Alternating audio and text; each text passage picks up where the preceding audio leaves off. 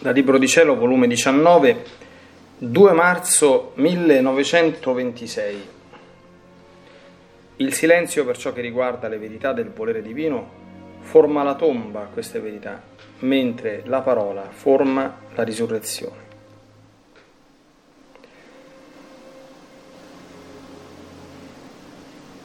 Mi sentivo oppressa e con tale ritrosia di aprire l'anima mia per manifestare ciò che il benedetto Gesù mi dice, che avrei voluto tacere per sempre, affinché nulla più si sapesse.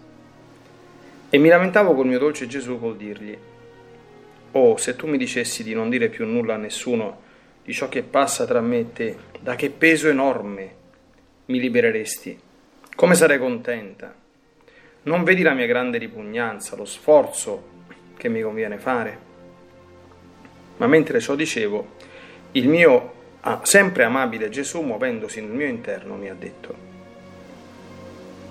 Figlia mia, vorresti tu seppellire la luce, la grazia, la verità, e così preparare la tomba al tuo Gesù? Il silenzio su tutto ciò che è verità forma la sepoltura della verità, mentre la parola forma la risurrezione della verità. Fa risorgere la luce, la grazia, il bene, molto più che la parola sulla verità parte dal fiat supremo.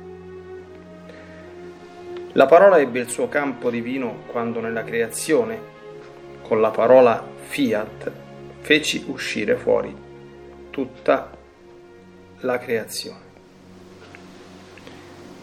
Potevo crearla anche col tacere, ma volli servirmene della parola fiat per fare che anche la parola avesse l'origine divina che contenendo la potenza creatrice, chi se ne serve per manifestare ciò che a me appartiene, avesse la potenza di comunicare quelle verità a chi ha la fortuna di ascoltarlo.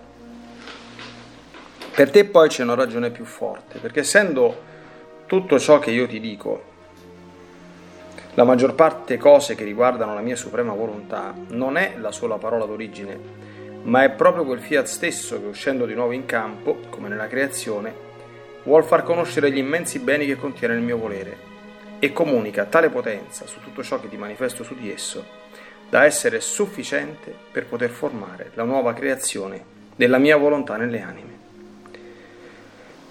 Questo è il bene che mi vuoi, che col tuo tacere vuoi formare la tomba alla mia volontà? Io sono rimasta spaventata e più afflitta di prima e pregavo Gesù che mi desse grazia di compiere la sua santissima volontà. Ed il mio amato Gesù, come se mi volesse sollevare, è uscito da dentro il mio interno e stringendomi forte al suo cuore santissimo, mi infondeva nuova forza. In questo mentre si è aperto il cielo e sentivo che tutti in coro dicevano Gloria Patri et Figlio et Spiritui Sancto e non so come mi è toccato rispondere, sicut erat in principio et nunc et semper et in secula seculorum. Amen. Ma chi può dire ciò che succedeva? Nella parola patri si vedeva la potenza creatrice, che scorreva ovunque, conservava tutto, dava vita a tutto. Il solo fiato di essa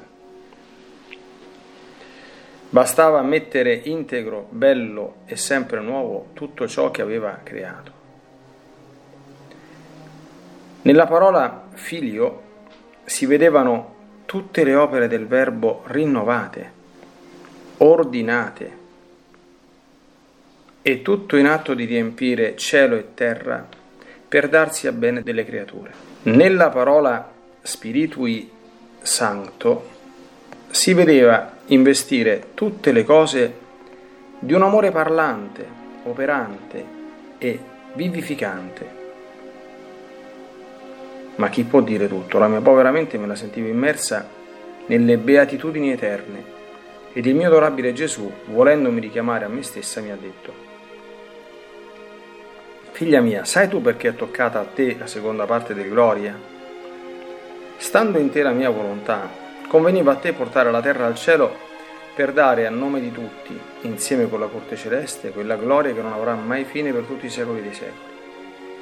Le cose eterne che non hanno mai fine si trovano solo nella mia volontà e chi la possiede si trova in comunicazione col cielo.